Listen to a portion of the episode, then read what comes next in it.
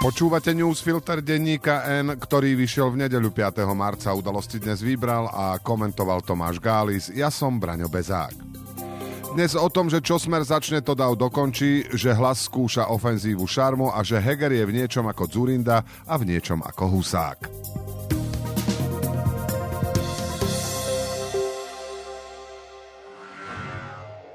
Prejsť prstom po mape? To je nuda. Spoznať svet na štyroch kolesách? To je Ford Kuga. Štýlový a okamžite dostupný Ford Kuga je pripravený vyraziť kamkoľvek sa rozhodnete. Navyše teraz aj s fantastickou zľavou až do 10 tisíc eur. K tomu zadarmo predložená záruka na 5 rokov alebo 120 tisíc kilometrov. Nie je na čo čakať, stačí sa len rozhodnúť. Viac info na Ford SK. Pojmu aktívny občan dávame automaticky kladné znamienko. Predstavujeme si pod ním človeka, ktorý sa neangažuje len tak, že raz za 4 roky príde k voľbám, ale vyjadrí svoj názor vždy, keď má dojem, že sa deje neprávosť, alebo dokonca, že celá krajina ide zlým smerom. V poslednom čase sa však ukazuje, že niektorí občania môžu svoju aktivitu nasmerovať nie že smerom, s ktorým nesúhlasíme, čo by bolo v poriadku, ale smerom, ktorý povzbudzuje k násiliu, vyhráža sa ním, ospravedlňuje, velebí a privoláva ho. A to je alarmujúce. Jeden z čerstvých príkladov sa začal už minulú sobotu s inscenovaným predstavením na vrátnici rozhlasu. Po údajnej krivde, ktorá sa mala udiať smeru, sa zaktivizoval občan z okresu Poltár, ktorý sa vyhrážal násilím moderátorke Marte Jančkárovej. Našťastie policia dôchodcu rýchlo odhalila a zobrala mu legálne držanú zbraň. Dojem však okamžite pokazil sudca Branislav Harabin, ktorý odmietol dať súhlas na domovú prehliadku. Druhým príkladom sú ľudia, ktorí v piatok vyšli do bratislavských ulic. Mnohých už zjavne nebaví schovávať svoj obdiv k Vladimirovi Putinovi a ruskej agresii za heslá o miery a už to dávajú nepokryte najavo. Tričkami, heslami, tým, že sa niektorí vybrali až k ukrajinskej ambasáde. Dá sa predpokladať, že fascináciu násilím mali títo občania v sebe už predtým a možno by boli v tomto smere aktívni aj sami. Lenže korene ich činov sa dajú vystopovať ku konkrétnym politikom. Keď sa Robert Fico pred rozhlasom vyhrážal šéfovi RTVS, že mu pôjde po krku, mohol to urobiť s tým, že povie, že to myslel obrazne. Ale mal tiež vedieť, že tým takýto slovník opäť raz legitimizuje. Vlastne sa dá predpokladať, že o tom nielen že vedel, ale urobil to zámerne. A rovnako je veľmi pravdepodobné, že heslom nikdy proti Rusku, rečami o sankciách s prisahaneckými teóriami o proxy vojne, ktorú na Ukrajine vedú Američania, smeráci aktivizovali piatkových demonstrantov. Samozrejme, budú tvrdiť, že oni s obdivom k násiliu nič nemajú, že oni chcú mier. Formálne majú pravdu, ale vedia, že stačí dať podnet a niekto to už za nich dokončí. Ako keď minulý rok stačilo povedať, prezidentka je americká, alebo zverejniť na Facebooku fotku prezidentkynej céry. Oni začnú, Dav dokončí. Čo je smer zač, dávajú čoraz jasnejšie najavo aj v hlase. Peter Pellegrini napríklad neprebral smeráckú retoriku a scénku v rozhlase označil za vopred pripravenú. Dôležitejšie ako to, čo sa udialo v Bratislave, však bolo to, čo sa stalo v Berlíne. Kým Fico robí všetko pre víťazstvo Ruska a už mu ani neprekáža, keď ho verejne skritizujú západní veľvyslanci, Pellegrini sa vybral za nemeckým kancelárom Olafom Scholzom. Nezvyčajná návšteva opozičného politika u najmocnejšieho človeka najvýznamnejšieho európskeho štátu sa dá čítať ako uznanie uznanie Pellegriniho za sociálneho demokrata a pravdepodobného premiéra, ale aj ako Pellegriniho prihlásenie sa k západu, a teda aj k Ukrajine. Isté sú tu varovania z minulosti, ako napríklad postoj hlasu k obrannej zmluve, sú tu isté výhrady k označeniu ruského režimu za teroristický aj k odoslaniu migov. Ale hlas sa chce zjavne odlíšiť od smeru, chce byť priateľný v krajinách na západ od nás i na opačnej strane spektra. Hlasu sa to zjavne začína dariť. Dôkazom je strana Dobrá voľba, ktorú prestalo baviť spájanie na pravici a tak sa s ponukou narokovania obrátila práve na Pelegrínyho, ktorý podľa podpredsedu Rada Baťa aspoň berie vládnutie a spravovanie štátu vážne. Nevedno, ako to dopadne. Hlas totiž pri možnej spolupráci s dobrou voľbou nechce koalíciu ani miesta na svojej kandidátke, ale pripúšťa len jej zánik a prechod členov k ním. Ale jednoznačne ide o prelomenie bariéry. A čo sa medzi tým deje u súperov? Z modrej koalície odišiel ešte pred vstupom Mikuláš Zurinda. Interpretácie, prečo sa tak stalo, sa rôznia. Každopádne strana opäť zmení názov. Expremiér sa vraj nevzdáva a začal intenzívne mávať na KDH, kým Miroslav Kolár pokračuje v rokovaniach so súčasným premiérom Eduardom Hegerom.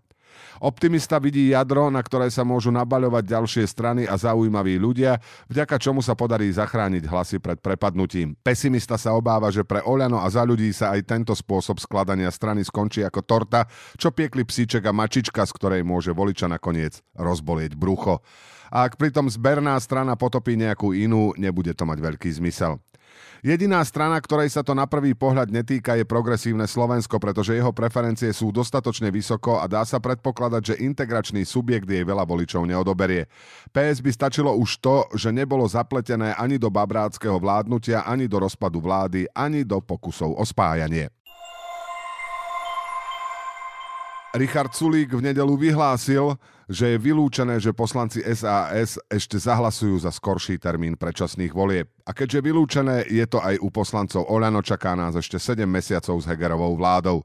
Absurdných je na tom hneď niekoľko skutočností. V prvom rade, že vláda, ktorej bola vyslovená nedôvera už v polovici decembra, dostala možnosť úradovať ďalších 10 mesiacov a to do veľkej miery vďaka strane, ktorá hlasovanie o nedôvere iniciovala. To stojí za kapitolu v politologických skriptách.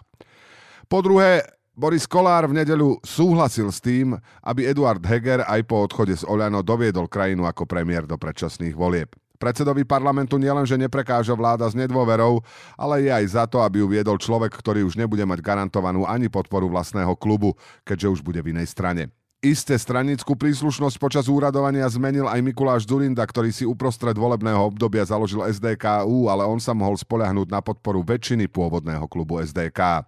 Po tretie, výraz Hegerova vláda dostáva po odchode Vladimíra Lengvarského nový význam. Nie je to len vláda pod vedením Eduarda Hegera, ale aj vláda, v ktorej Heger okrem premiérskej funkcie riadi už aj dve ministerstvá. Prirátajme si k tomu, že vraj má riadiť aj integračnú stranu a výjde nám, že takú kumuláciu funkcií mal ako poslanec predseda zboru poverenníkov, poverenník pre poľnohospodárstvo a zároveň člen ústredného výboru komunistickej strany, hádam len Gustav Husák. A teraz by si fanúšikovia Hegerovej vlády i tí, čo umožnili jej ďalšiu existenciu, mohli predstaviť, keby sa takéto neštandardné veci diali vo vláde, ktorú by viedol niekto, komu nedrukujú. Prejsť prstom po mape? To je nuda. Spoznať svet na štyroch kolesách? To je Ford Kuga. Štýlový a okamžite dostupný Ford Kuga je pripravený vyraziť kamkoľvek sa rozhodnete. Navyše teraz aj s fantastickou zľavou až do 10 tisíc eur. K tomu zadarmo predložená záruka na 5 rokov alebo 120 tisíc kilometrov. Nie je na čo čakať, stačí sa len rozhodnúť. Viac info na Ford